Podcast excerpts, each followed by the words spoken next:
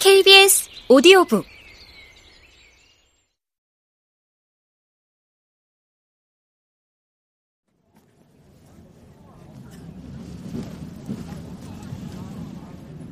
사람들이 자기에 대해 이야기한다는 것을 눈치챈 유대인 노파는 시선을 내리깔고 자신의 가방 안을 들여다봤다.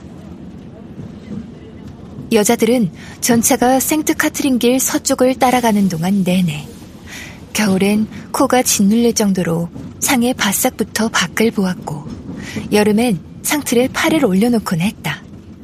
쇼즈 부인, 이번에 개티 극장에서 누가 공연하는지 좀 봐줘. 그 짝에서 잘 보일 거야. 우드하우스 백화점. 아이고, 여기서 내렸어야 했는데. 레미의 부인, 그냥 우리랑 이튼 백화점까지 같이 가요. 아우, 그 도둑놈들한테는 절대 안 가요. 어딜 가든 다룰 것도 없잖아요. 절대로 아무것도 사지 않는 분이시니? 절대로 아무것도 안 사는 여자들조차도 이튼 백화점에 절대로 들어가지 않는다면 거기엔 아무도 없을 거고 문 닫아야겠죠. 저 날강도들. 그래도 어차피 그럴 거면. 기랭 부인, 우드하우스 백화점에 저랑 같이 가요. 아우, 싫어요. 거긴 너무 지루해요. 저는 지루하고 정직한 사람보다는 재밌는 도둑놈들이 더 좋거든요. 방금까지 떠들어대던 사람들이 생트 카트린 길과 유니버시티 길이 만나는 모퉁이에 있는 이튼 백화점 앞에서 우르르 내렸다. 이 사람들 가운데 그 누구도 이튼 백화점보다 더 멀리 전차를 타고 가지 않았다. 그 백화점으로부터 서쪽은 그들에게 완전한 미지의 영역이었다.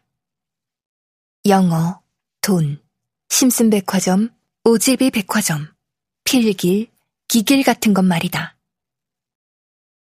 전차가 서쪽 지역에 있는 에도터 대로를 다 지나고 나서야 사람들은 비로소 다시 집에 온 듯 마음이 편해졌는데 그 지척에 생악리 지역이 있고 항구 냄새도 났기 때문이었다.